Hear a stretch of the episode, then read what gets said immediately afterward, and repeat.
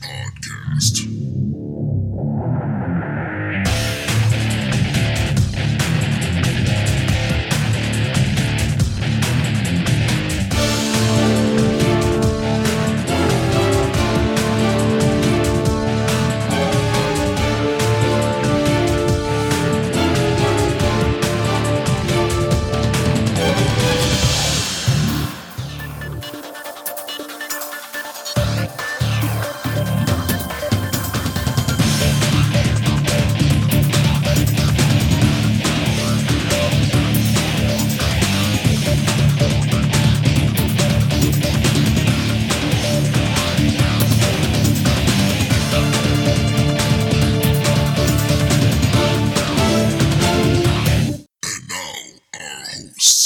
This is Bruce. This is John. This is Blix. This is Trav. Welcome to the TriTac Games Podcast, your podcast of thinking you needed really big, powerful guys around to get anything done, but it turns out you got the stuff all along. This week we are talking about Banes in supernatural games, especially Bureau 13, and we have a special guest of Nick Palmer with us. Hello. All right. Uh, Nick very graciously decided to join us at the last minute, and we are hopefully going to get a, a much different perspective from him since he doesn't uh, have our history with our games. But let's move on to what we're talking about, which are banes. Now, for those of you who are not familiar with the term, a bane is any act, material, gesture, whatever that you may think of that has a deleterious effect on a supernatural creature that doesn't have that same effect on a normal creature. So, as the examples would be holy water burns vampires and demons but doesn't hurt people. Silver, some creatures are burned by the touch of silver, like some of the Fey creatures, uh, obviously, uh, Wolfsbane. And the effects that these things have vary greatly depending upon what they are. Some will ward, as in you put it up and they, they, they go away, they can't even be around it. Some of them will just only stop them. They can't go beyond the barrier, or they have to do something in order to get past the barrier. Third, it could slow them, where they're literally just moving slowly, acting slowly, attacking slowly. Fourth, it could actually cause physical damage to them, and the and the worst and most powerful ones, as far as an individual supernatural is concerned, is ones that destroy them outright. Now, the reason this is important is because even though there's been a kind of an upping of the power level in a lot of supernatural games, originally, especially if, if you go back to your, your movies and things like that, you normal, almost always had normal people up against the supernatural. You didn't have a team of people that included a, uh, a witch uh, or a, a magic user. You didn't have a psionicist. You didn't have another supernatural creature who was on your side, you know, to back you up. You didn't have angels. you didn't have pet demons. Uh, what you had were people who were knowledgeable about the supernatural and about mythology and lores and legends and things like that. So when they came up against a supernatural creature, they could deduce the things that would be harmful to that creature, or at the very least, that would repulse them and give them a chance to regroup, get some advantage on them. And this works in any supernatural game that you can think of. I mean, it, it doesn't matter whether you have games with these types of superpowered player characters, Banes are always still useful to have. If you look at the TV show Supernatural, the most common Bane they have is rock salt. They use it to get rid of ghosts. They put it in like shotguns. They use it to ward windows and walls from ghosts moving through or demons entering. If you if you keep a vampire coming back, you gotta stuff his mouth with salt after you cut his Oh, head and- off. And salt the bones and burn them to get rid of ghosts. Mm-hmm. So they use salt a lot. Well, there's also uh, salt for zombies. Apparently, I think if you put like uh, put salt in their mouth and sew it shut or something, or Yeah, it's it's supposed to quiet them down, but to get rid of them utterly, you have to use holy wafers too. Yeah. As you can see is that certain common items can be very, very powerful against you know very, very powerful supernatural creatures. It behooves you to add Banes into the toolkit if you're a player. And as a GM, it gives you something for the players to find out as a kind of a mystery within the overall supernatural investigation or the monster hunt, the bug hunt, whatever you want to call it. You still have this as part of a sort of a side quest to make it easier for you when you hit up against the big boss to figure out these Banes. Is there any common type statements we can make about Banes to help these guys on uh, and ladies on their way to figuring out what Banes to use against a supernatural creature? Well, uh, against the Fae, cold iron is supposedly uh, very effective against it. Hurts them incredibly uh, badly when you even just by touching it. It burns them. Uh, a little bit more general. That's a very specific bane, John. Okay, is there something more general we can talk about? What kind of certain things that against the supernatural are going to be banes? Precious metals, gemstones. That's a good one. So, in the supernatural parlance, things that are made out of noble metals, gold, silver, mercury actually is considered a noble metal. These things, because they do not tarnish, are considered in some regards to be holy, or at very least useful against things that are considered corrupted. I guess a werewolf gold's not going to work, but if you consider a werewolf a being who's cursed, then using an item, a weapon that's made out of silver or gold or mercury has a chance, more chance than like steel probably would be of, of affecting them. Okay, um, cold iron. What does that constitute? Yeah, what exactly is cold iron? I hear that all the time. Typically, it's iron that's been worked from a fallen meteor or uh, from a source uh, that has not seen fire. It hasn't been fired. Right. What's referred to as cold forging, where you literally take a big hammer and you pound on a piece of iron that's mostly iron until you get it into the proper shape. Ah, okay. Ah, yeah. It's Okay. not wrought iron, but it's yeah, it's it's worked ore. You basically beat the ore until you get all the slag out, then you, what's left behind is the iron. Oh my god! So in other words, it, it's something that someone has put a lot of personal energy into. Oh yeah. And they're generally speaking be- going to be useful as blunt weapons. Yeah, you think? If you put it into a shotgun, it would still work because you're not actually firing No. the cold iron, and therefore it's not losing its properties. Arrowheads could be made not not pointed ones, but flat ones. Ah, I can see someone making a pointed one if you really work at it. You can probably make a pointed weapon. It's going to probably be pretty fragile. Yeah, well, yeah, I'm not going to say it's going to last one or two uses.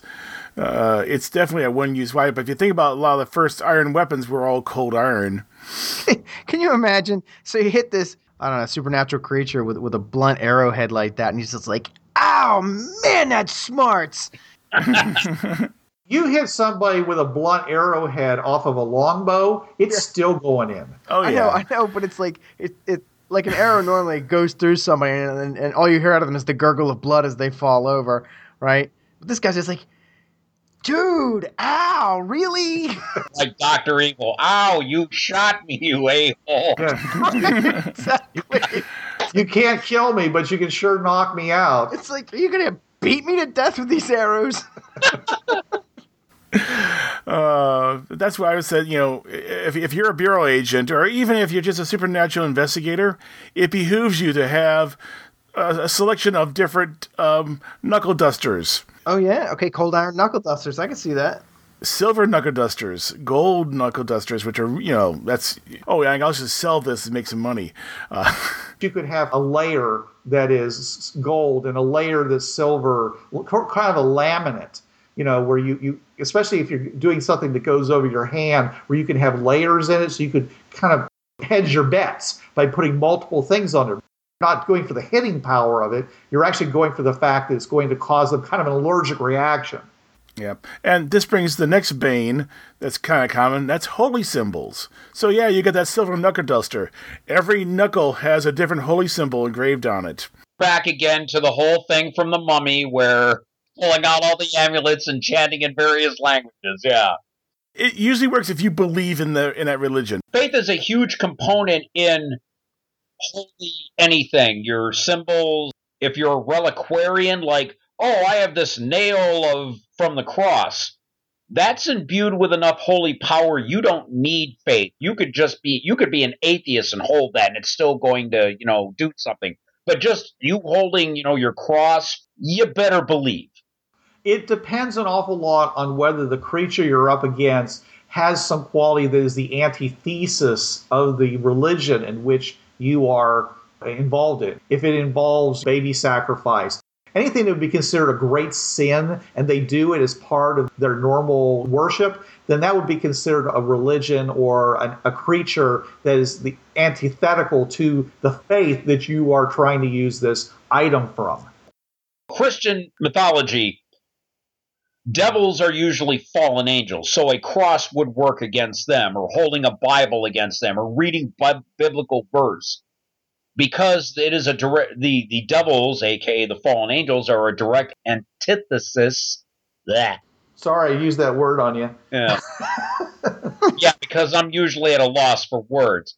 Those who know me, yeah, that would be a direct, equal and opposite force. I, I will point out though, as Wolverine found out when he fought Dracula, making a cross with his claws didn't work because he didn't believe. Well, it depends. All right, now hold on. So, so it depends. In some settings, you know, it requires faith. In other settings, putting two sticks together won't work because it hasn't been Sanctified. sanctified. Right? Exactly. That's what I was looking for. Very good, John. Thank you.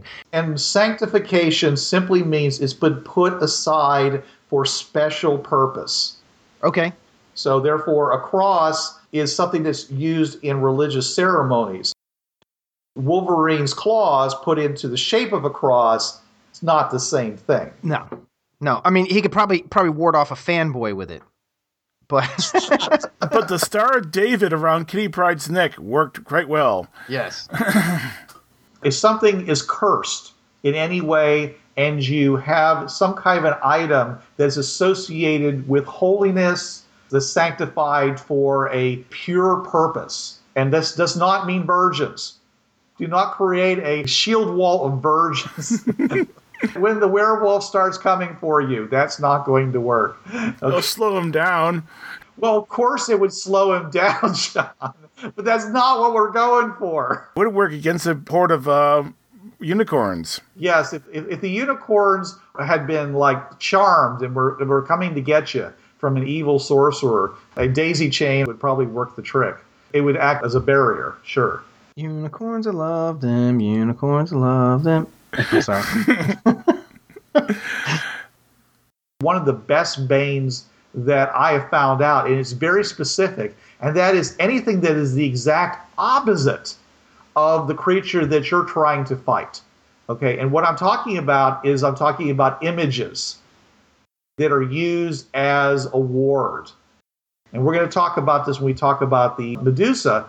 But if you look at Greek history, a very common symbol that was placed on houses and things like that to ward off evil and ward off evil spirits was the head of a Medusa. But the difference is the snakes of the Medusa's head were poking forward, and there was a tongue sticking out between the fangs of the Medusa's mouth. So they were sticking out, basically pushing away from that. And you could put that on your wall, you could carry that in your hand, and this would work very well against bad, evil creatures of the Greek mythos or spirits, and especially it would work against a Medusa. Hmm. I did not know that. Uh, I did some research. the important thing is first to look at the creature that you're dealing with and try to get understand its characteristics, its supernatural characteristics. Is it a creature that's undead? Is it a creature that is cursed? Is it a creature that has magical powers? Is it descended in some way from other creatures like Fae? Trolls are descended from the more northern kind of stuff, right? right. Yeah. That's that's more of a uh, like a Norway-ish Yeah, and dwarves, where would they be from? Germany. Germany. So if you have a creature that's arising out of certain geographical areas, that would definitely be something that you would be take you should take into consideration when you're trying to establish what the, the bane is for it. Okay. Now, GMs, if if your players are doing an awful lot of work trying to figure this out, and you've done this research and you say there's this one bane and only this one bane that works, well, unless you're handing them clues to let them figure it out, I would be generous and let them find a few things that are like would work even that aren't necessarily part of the official literature, just because they make sense as a Bane. Yep. So okay, um, If you've seen the movie Troll Hunter, we were talking about trolls. Heck, Troll Hunter equipped his vehicle with big bright lights to flash the troll, and then and then they were in the UV range, so they're actually bright enough they actually could, well, simulate the sun and actually hurt the trolls. Yeah, because there's a lot of legend uh, that sunlight hurts trolls. Exactly. Exactly. And so using something along the same lines. That's that's one reason why in, in the Blade trilogy they use ultraviolet blades. What in particular do you think herbs would be good for? Uh, what kind of creatures do you think would be most likely to be affected by it? looking at having also the ability to perhaps uh, prevent uh, the effects of a supernatural creature from taking hold or from uh, manif- I think Nick, what Nick means is like using like various herbs to stave off. I don't know. Let's say a certain creature, you know, they cut you, they give you some type of disease or something. You could use a herb as to make a salve to, you know, lessen or eliminate the effects of said curse. Right. Uh, herbs that are considered to be very good healing, like St. John wort, Echinacea. Might be a way of staving off mummy rot, right? Yeah. Or mandrake, which has got many uses. In Bureau 13, we have a, a big long list of banes. These banes vary from everything but animals to minerals to rituals to holy people. And the one I think is interesting is chanting, because in some cases, one of the most powerful banes that is used against a creature is its true name. True naming is very present in a lot of, of literature. Oh yeah. Rumpelstiltskin, once the, the girl knew his true name, she could send him away and he couldn't hurt her anymore. That's classic for dragons, classic for demon stories. Mr. Mxyzptlk.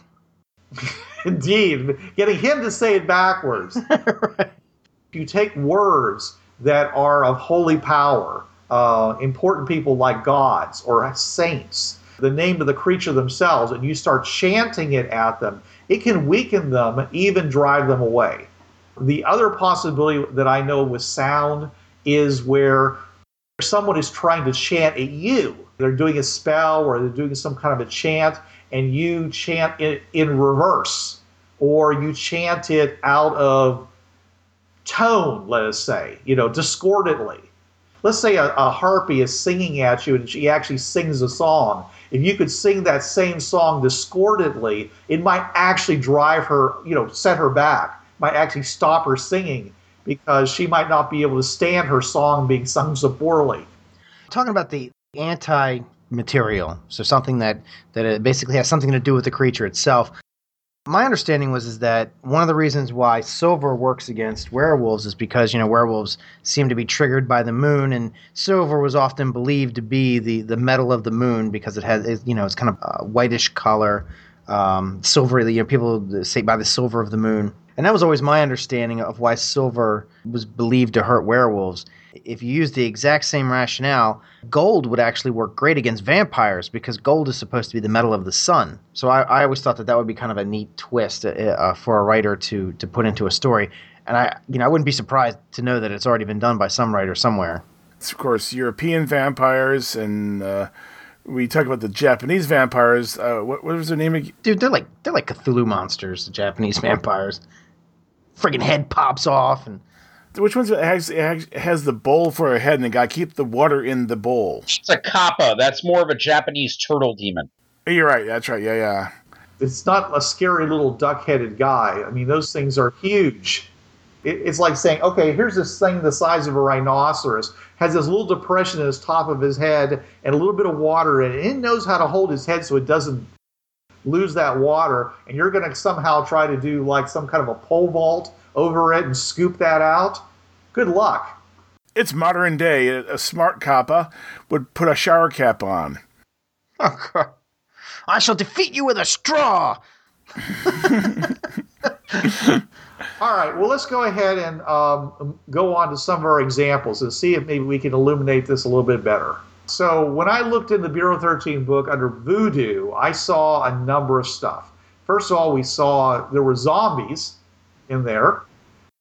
Voodoo is is is not primarily used to raise the undead, but that is something it's done.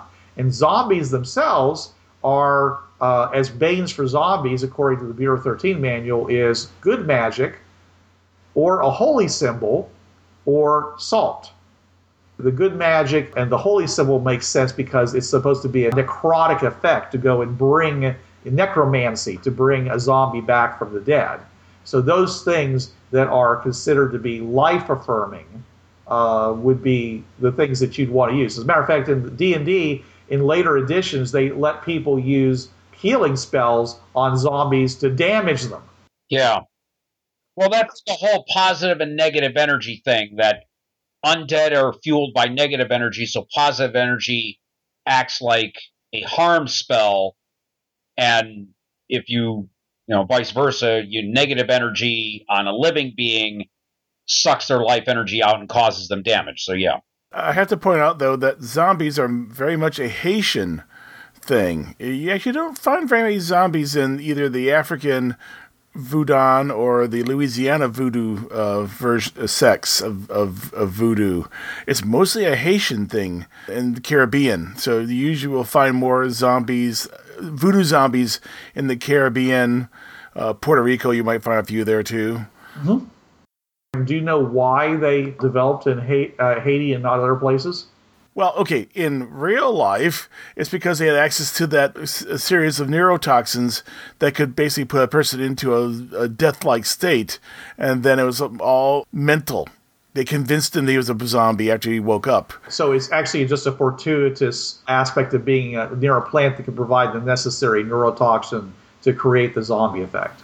Yes. It also says the salt is a bane. And I don't know whether you could use salt as a barrier or whether it actually can only work against a zombie if it gets shoved in its mouth. That's up to the GM to say. These things do have their own histories, but it's certainly something you'd be, I would try. They are undead, they are necromantic, and salt seems to work really well because salt is considered a, a preservative. It's considered as something that actually maintains life. It was very important through most of history that if you didn't have salt, you would sicken and die in a relatively short period of time the uh, Haitian zombies, they're actually used more like workers. Usually it's a form of retribution against somebody. Somebody has a bad against somebody, so they pay a uh, a houngan to uh, put the uh, zombie on somebody, and then they end up working for that person as a zombie.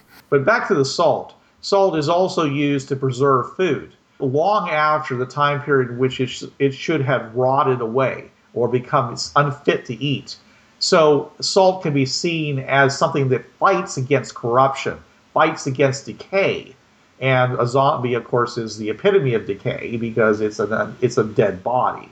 When you look at these types of things, anything that would be a preservative, it wouldn't just have to be salt, but if you had any other kind of preservative, even some of the more modern preservatives that they put into our foods and such, you might be able to take some of that and throw that at a zombie or stick it in a zombie's mouth, and it might be just as effective as salt because it has that same quality that the, the known banes already have. I can see it now. Oh my gosh, Father, what did you shoot at him? Monosodium glutamate. Yeah. you killed a zombie with MSG? Yeah. I make my own bacon, so you can use saltpeter. Saltpeter is a preservative. Salt pouring in gunpowder. What's your point? but so is red beetroot powder and celery seed powder. They're also uh, a preservative. Ever see those Hindu rituals where they're throwing you know, powder around? Hey, handful of red beet powder, smack them with that sucker. Do modern guns do they use saltpeter in the propellant? No, no, no. It's cordite. Saltpeter, as you say, uh, is a preservative. Therefore, if someone had a black powder weapon, they could actually pour some of that black powder in the in the zombie's mouth actually on the zombie and light it up, and that actually might be more effective because it does have that in it versus throwing just oil or gasoline on them. And it's mixing with their flesh, so that would be would be more effective. If though if you try you're going to use residue from a gunshot from a blank, it wouldn't work. You probably have to actually pour it on them, and then light it up, or even just pouring it on them. That may just work by itself. Yeah. Yeah. Rub it in. Yeah. Oh, great! Killed the zombie by giving him a dry rub. Way to go! Well, heck, yeah, a lot of a lot of herbs and spices were designed for pres- their uh, preservative powers. So yeah, you could do a zombie dry rub. and same with myrrh. Yeah, So myrrh might also have an effect like that. So these are all great things to try that aren't normally on, on what you think might be the easiest thing. So when you run up against an undead creature or a creature that seems to be a, a, a cor- an animated corpse of some kind, then using it, something as, that's a preservative might actually act as a bane toward it. Hmm. Okay. But moving back against the actual voodoo masters, we see that the lists against it are good magic, disbelief, ritual, and again, salt. We've already talked about salt. In the area of voodoo, are they all really bad, or are there good voodoo and bad voodoo? okay. Most of the priestesses are good. It's a matriarchal religion, at least in the Haitian and Louisiana versions. I think it's also true in the in the West African uh, Voodoo. Priestesses in voodoo are known as mambos. Yeah. The males are the houngans. Assuming that we don't have a magician here, how could we bring good magic and use it against if you make a little sachet of pig bristles for a pig that was used in a voodoo ritual or voodoo ritual and make it into a little bundle and wear it around your person or keep it on your person, that can actually protect you from magic. So we're, we're talking about a kind of an amulet here, right? Yeah, you're making an amulet. You know, like a bone bag or something like that. Yeah, if you want to keep a, a hoodoo or a voodoo witch out of your house or out of your room, you lay a broom across the threshold, and they can't cross it. And because it's crossed the threshold, it's for the entire building.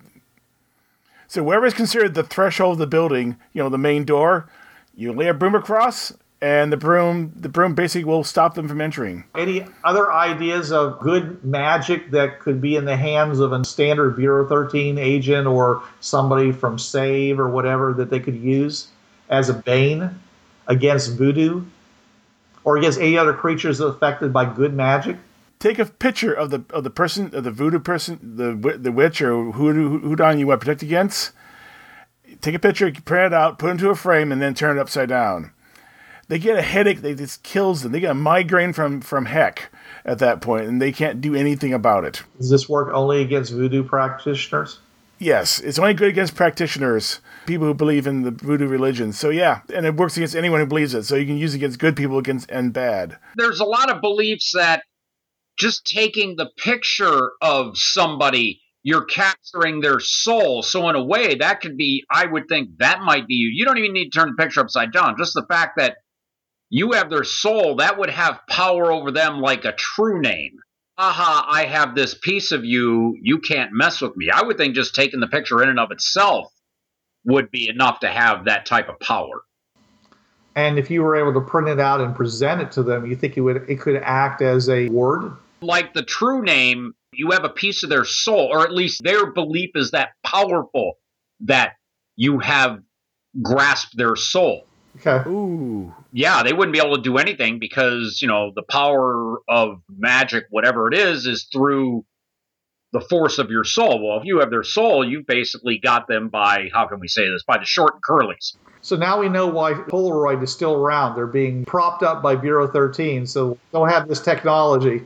Actually, I'm thinking that if you want to make it even more powerful, because you're, you're talking about getting to their soul, you blend it in with a Kirlian scan of the person. The picture and the Kirlian scan showing their aura. Hmm, okay. You have the Kirlian um, goggles, right? That you see them. You just take that goggle and put it on the front of the camera as the lens. You make a Kirlian lens. So when you take a picture of them, you're you're actually taking a picture of their soul. You know, it's probably built into your into your iPhone or to your your smartphone you got from the bureau, probably. I would imagine that that stuff is already built in, that you, in, in the shades, you could just look and see the aura on everything, anyways. Wait, wait, wait! How awesome would this be? You have your phone, your your your phone with the Kirlian detector built into it. They could take pictures, right? You know, there's a Medusa around the corner. You lean around the corner with your hand, snap a picture of her. Now you've got a weapon. You've got a stoning weapon. So like, Well, no, actually, the image of a Medusa with the hair pointing forward and the tongue sticking out is considered to be a bane. Peter, in that case, set it for selfie mode. So then you turn around there, it's in selfie mode, so it, it shows her face on it. So it's basically a mirror. yeah, pretty much. It's not. No. No. Ah, Bruce, Bruce. hold on, wait, wait, Bruce. We were saying it, it's a, it's a, it, it'd be kind of a neat thing to wear. It probably, you know, you're probably right. It probably wouldn't work. That's too easy. But In the history of the Medusa itself, specifically, he used a mirrored shield so he could look at her reflection instead of her, and that was why he was able to fight her. Oh, the agents. Yes, the agent. Oh, in that case, you use it in selfie mode and walk behind. Okay, I can see ya. But you are bringing up an important thing, which is, is that a lot of demons or supernatural creatures, there's a hierarchy. There's somebody bigger and badder than they are. And if you can present a picture that looks very much like them, like their, their boss or a, a more powerful being above them, it might be enough to ward them away. It might be able to scare them off.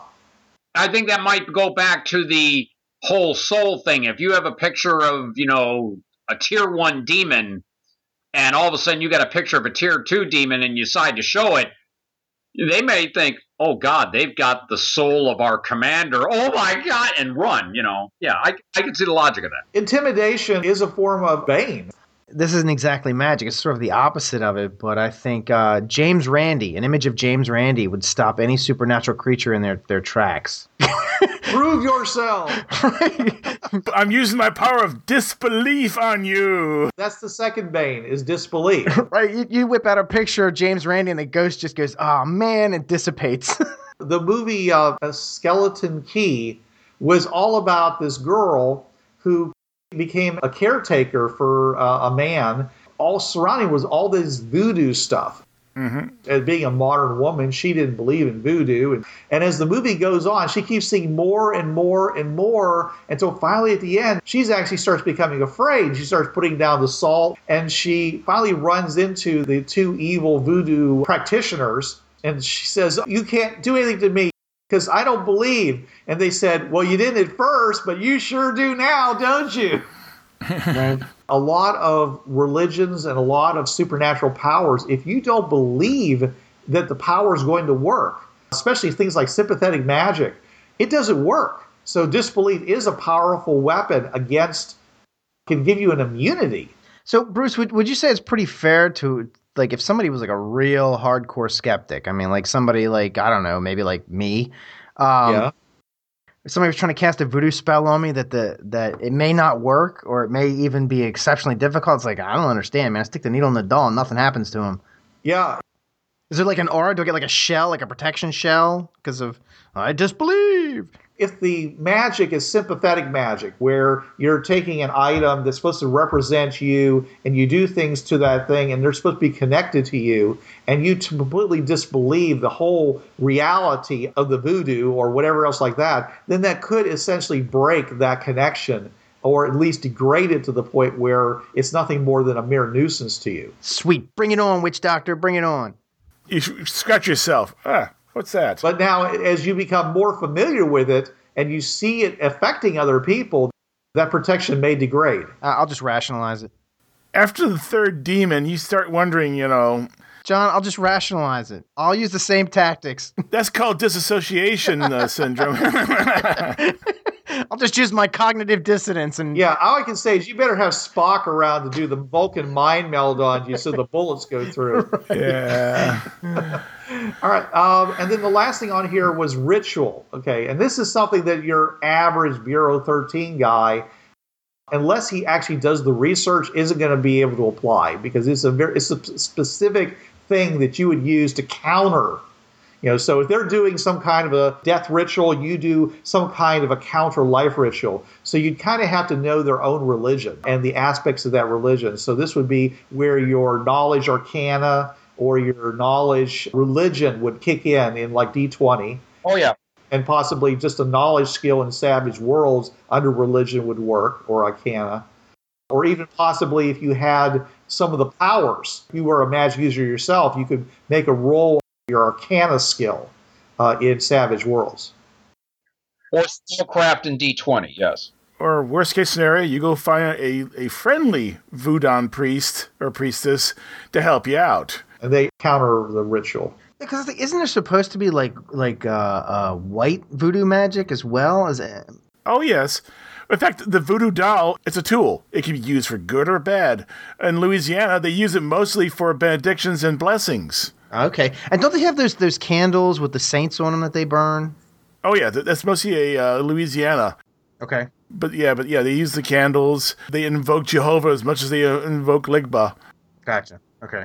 the most common thing that anybody in any religion goes to, to a practitioner for is fertility. Making a woman capable of bearing a child safely to term is always considered white magic. It's part of every religion there is. Yep. Yep. Okay. Let's move on to leprechauns. Aye, leprechauns.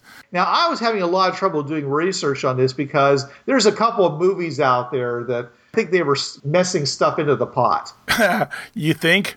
I do have a, a lot of stuff here. Of course, it says under the list, leprechauns variable. I put after it disbelief, true name, cold iron, silver, because it burns dark fairies, and leprechauns can be dark. Historically, they are a race of forest spirits. Mm-hmm. A lot of the leprechauns and gnomes from the story of Rumpelstiltskin. Knowing his true name allowed the girl that he was marauding against to, to save her unborn baby, to break the curse or the, the deal that they had and send him away. Do you know any cases where disbelief has chased away a leprechaun? I have to admit, I don't really know a whole lot about leprechauns. Well, let me go and uh, just go over the various movies and such like that, that that talk about it. This is from various movies and other types of things, that, and some of them are actually more generalized to forest spirits as well.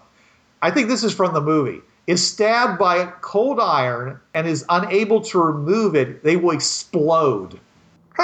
That must be from the movie Leprechaun. I have a feeling it is. Yeah. Explode. Yeah, it's just, you just take him and stab him up against the wall where he can't pull it out. He's just, his little feet are running back and forth. And he just gets bigger and bigger and bigger, like that one spirit in Big Trouble in Little China. Oh yeah, yeah. Yeah. Uh, One thing I did find out from my research leprechauns don't wear green, they wear red. Yeah, I'm here on the Wikipedia page and they're saying that. Yeah. I think they're related to the red hats. Red cap. Red caps. Sorry, red caps. They're a family of Irish Fae. Forest spirits, sure. Another entry here says that removal of gold will weaken him. So stealing his gold could make the leprechaun weak. It will enrage him also, but it could weaken him. What do we say about Banes? That you do things to them, things that would hurt them that wouldn't normally hurt other people. You take my money, I would not be happy either. So I, I don't know. Yeah, but I don't think it would weaken you. I think you'd be coming at me with your full vigor. Oh yeah, yeah. You you uh, that we agree. Yeah. Well, I will tell you this: the creature that is known as Donald Trump. I think if you took his money, that would definitely be a bane. Well, no, he'd fire you. Yeah. He'd hit you with his toupee. Now, also part of the legends is you capture a leprechaun, he'll grant you three wishes. But as we said back in our wish in our wish episode, you gotta be very careful with those three wishes you're going to ask a, ask a leprechaun because they also love practical jokes. Uh, that relates right back to the red cap. Yeah, Mischievous little buggers. Well, I don't think he's so much mischievous as I think he really resents you forcing him to do something for him. well, the genies genies in Arabian myth are the same way. You get the wishes. They're going to go by this the letter of the law, and it's the whole thing. I want a million dollars, or they're going to steal it from everybody around them. Leprechauns are going to be the same way. They're going to steal them from the pockets of orphans and people who, who need money for cancer treatments. I mean, these guys, they consider themselves to be superior to human beings in every way. And so when you force them to do something, they resent it. But I- I'll tell you what, they make delicious cereal. the legend says that the, their initial pot of gold came from war dead. They basically would go the, travel the, the battlefields and pick the pockets and make their initial stash. Oh, hmm. so they're like a D&D character. Yeah, yeah. Well, certainly there's been enough wars throughout history that they would have plenty of opportunity. I think though finding their pot of gold depends on finding the right rainbow. Is that rainbow? Wait a minute, is that rainbow thing real? Is that or is that is that made up? I mean, is that part of like actual legend? Yes, it is. but its usage is, is different. In some cases, it's used as a means of finding the gold. In some cases, it's actually a misdirection because every time you try to reach the rainbow, of course, it moves away Ah, I see. because it's an optical illusion. now that makes sense. Unless, of course, it's it's at the base of the of the Rainbow Bridge to, to Asgard. Then you got other problems to worry about there. There, yeah. Wait a minute, John. Are you putting Star Trek in my Star Wars? No, but I think if you're if you're chasing after rainbows and you and you get a rainbow that doesn't move, I think you found you're gonna find a pile of gold. Well, I actually have a rainbow story that's that's very much like that. I was down in Pensacola, Florida, and the way it's set up is there's a big hill and it leads down to the downtown area. And it just started pouring down so bad. And I was standing out, I was out working. I was going door to door as a salesman. And I was just standing there drenched. And then it stopped, and the sun came out. And there was this gorgeous rainbow that just stretched across from over on the bay to the right, all the way across the sky, and came right down, right on the very top of the first bank of Pensacola. Oh I kid you not. I was like, well, there you go. That's where the gold is. It makes perfect sense. It's run by leprechauns. I I could believe it. I could tell you that I have seen where the pot of gold is. I could even give you the address. tell them I sent you. Yeah. uh, but Of course, getting that leprechaun to give you that is very, very hard, but there is one and only one way of really getting the leprechaun to look at him with an unmoving stare. You cannot look away from that leprechaun for an instant or he disappears. So if you can hold on, if you can look at him, he'll just stay still if you look at him. And you can walk up to him. Of course, he's going to try to, to, to distract you. He's going to, you know, say, hey, look behind you and all kinds of things like that. Or what was that over there? And he'll try moving around. But you look at him, he won't be able to get away, and you can close in on him, and then you can grab him. Once you actually holding him physically, her, her, because there are female leprechauns, hold them physically, then they, they can't get away, and they will grant you however many wishes your mythology allows. that sounds like the job for your uh, cat person on your team. The you know the actual real cat person. You know, you know, cats can stare. Oh, is that what you were talking about? Yeah. Is that a, is that a doctor? Is it like a Doctor Who type of thing? Don't look away. Oh, oh, for Blink? Yeah. You, you can't look. You have to look at them. Yeah. Right. Yeah, Yeah. yeah. Reading up in the description in, in Wikipedia, the font of all knowledge, uh, it lists that they actually repair and make shoes. I'm wondering if you put a pair of uh, high tops that look really ratty and then throw in front of them, would that also keep him from moving? Oh my God! Must repair shoes. yeah. Well, especially if you put the tools out there, you know, get got it started a little bit, maybe, you know. God, I can see it now. I'd be like the bane of a leprechaun because the way I wear my shoes forever and they're all beat up. I can see the leprechaun like, oh my God, look at your shoes. What's wrong with you, man? all those OCD type things also seem to work on leprechauns too. If you pour salt or sugar in front of a leprechaun, they have to stop and count it. it's the same for vampires and a lot of other things in in, in many different and uh, uh, in, in evil spirits in, in many different uh, cultures. So, There was a story about creatures making the shoemaker and the elves. That's the one I'm thinking. Yes. Oh, that's the classic one, yeah. Oh, yes. It- okay. All connected now. All right. no, wait, wait, wait. I just had this visual. Leprechauns coming at you like, throw down a packet of salt. Yeah, yeah. 535 grains. Five. Rain Man. Leprechaun.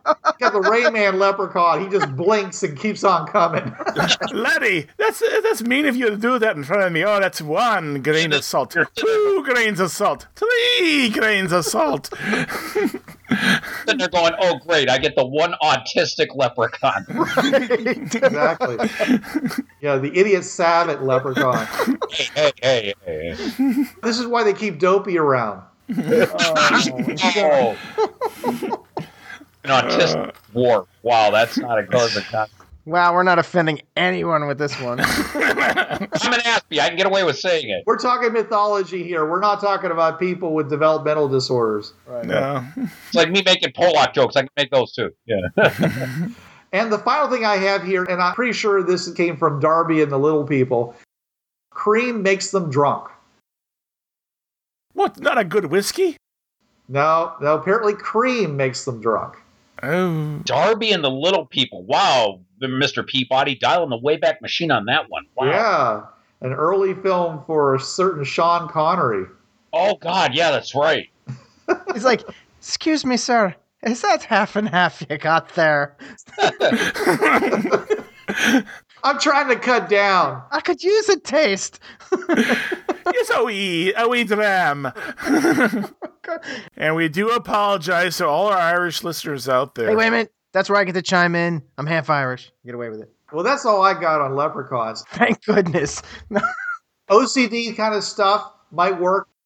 If I was up against a supernatural creature, I'd have a bag full of all kinds of stuff and just throw it out there and see what happens. If they stop, you're like, oh, we got something in there that works. Okay, it would be a quick barrier. It might give you a chance to back up. And there's a lot of things. I mean, you can have powdered metals, you can have powdered herbs, you can have salt, sugar. Now, of course, you see them stop, bend down, and start picking up, you know, counting sunflower seeds or millet or grains of salt or grains of sugar. Okay, that's where your powers of, of observation come in. You're like, not everything is affecting this guy, but that is, so it's the OCD thing. Maybe grains. So if you have a bag of flaxseed, throw that out, or, or rice. Who has a bag of flaxseed, John? I do. I'm just getting to see here that you're not going to have a Bane kit of multiple creatures. After a while, and especially as teams get more and more into their job, like Team Fremont for John and Team Candlestick for me, you're going to have Bane kits specifically for creatures. Okay, we have leprechauns. Get out this kit. Open the briefcase. 20 or 30 different things. Oh, we have vampires. Get out the foot locker. We have pixies. Yeah. What if you have a guy on your team who's like a Bane specialist and everybody refers to him as the cook because he pulls out his bag of ingredients? He's like, well, if I mix a little of this and a little of that.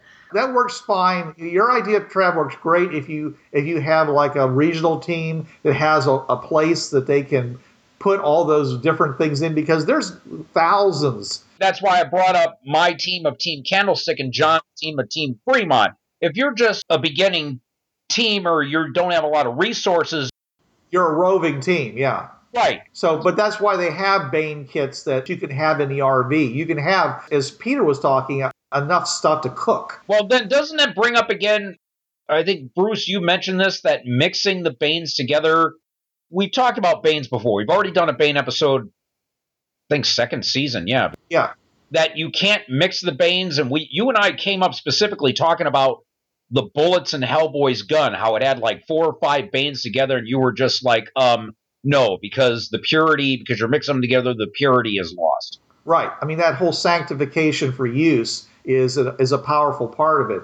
You know, but there's exceptions. The Creature of the Night special rounds, where they're wood that are coated with silver and packed in holy water, so they're blessed. So you got a blessed wooden silver round. So that pretty much handles the vampires, handles the werewolves, and uh, handles the demons. And it probably wouldn't hurt to carve a little cross in, in each one also. you know, it, it- whatever you want to do. As far as I know, the whole thing with the OCD stuff, it's not really one of those things that's sanctified. So therefore, you could put millet seed and rice, and because you know rice is going to be the primary thing that they have against the demons out in Asia. Because I've read stories where they did that. They had rice. Okay, so rice, millet seed, salt, sugar. You could have a mix of that, I think, and it would work pretty well as as a means of stopping the creature while they did that because it's not really causing them harm but it's just triggering a psychological effect in them where they have to do certain things. So i think that would be exempted from that problem of, about being sanctified material. But if it's something that actually the very touch of it causes damage then i think that would have to be something that was kept as pure as possible to be the most effective. I've seen that in a couple Japanese movies where they use rice, but it's usually against things that they couldn't hurt. It's mostly to, to slow them down and so they can get away. That's good too. Yeah, that's true. Yeah, it's good too. Yeah. If they're susceptible to high explosives, I'd like to be able to throw that down and back myself up uh, about 100 feet while it's counting and then hit it with the missiles. Yeah. You know, I, I don't want people using high explosives right next to me. I'm special that way. a crowd of one on that one, Bruce. or you have a modified metal storm that fires stakes. Uh, and for those who are not familiar, metal storm is a system that has ba- like a hundred bu- barrels, each one preloaded with a bullet. Just imagine replacing all those bullets with wooden stakes, and you're going against a bunch of vampires. Well, hold, hold on, John. I think the the metal storm actually is an electromagnetic gun. No, no, uh, metal storm is no, no, metal storm is the bullet ones. It's, it's sure? that's yes, it is. Even if it wasn't, even if it was electromagnetic, you could put a metal ring around it and it would launch this thing anyway. Yeah. Wait a minute, a metal storm is like a rail gun. No, no, it's it's basically good old fashioned bullet, but the bullets can be basically the barrels stacked, a detonator for each bullet individually, so you can fire them off in waves. You know how they used to have a, a thing where they would put all these arrows in tubes, and they had this big plank that they pull back and snap it forward to hit them, and it was shooting this hail of arrows out. Okay, yeah. Basically, it's it's use, using the same idea, except they're they're explosive and you know, they're in barrels and they fire stuff. Okay. Yeah.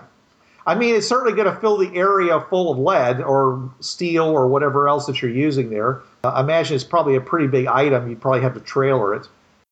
Yeah, or it doubles as your air conditioner, one or the other, on the RV. Okay.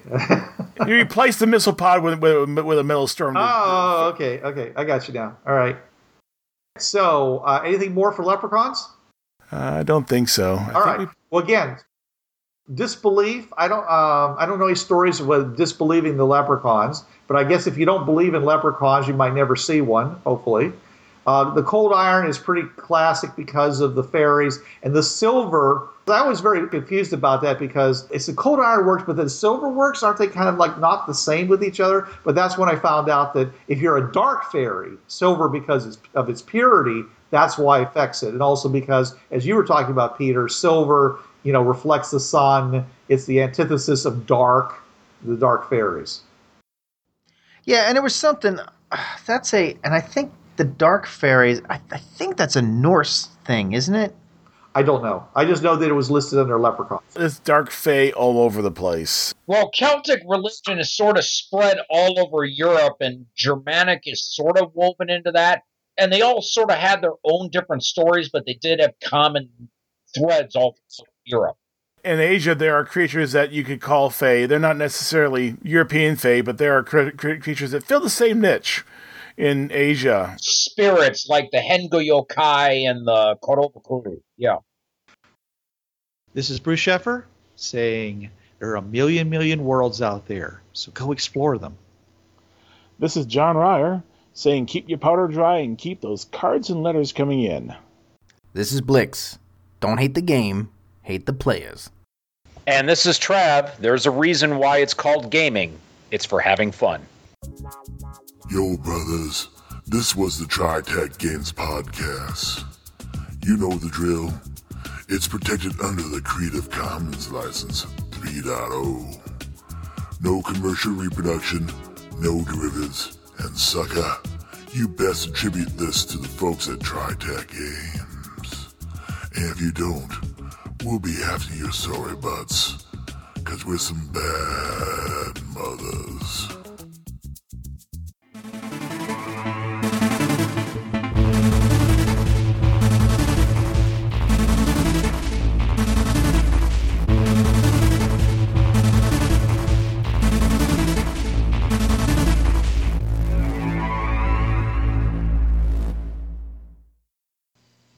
Hi, this is Trav of the Travcast, hour three of Blind Wolf's Rubber Room Association on DementiaRadio.org, Tuesdays, 8 to 9 p.m. Eastern.